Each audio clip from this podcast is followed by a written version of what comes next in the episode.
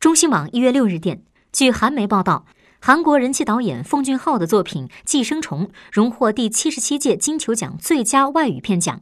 这是韩国影片首次获得金球奖也是寄生虫继获得金棕榈奖之后韩国电影突破好莱坞电影界的又一座里程碑。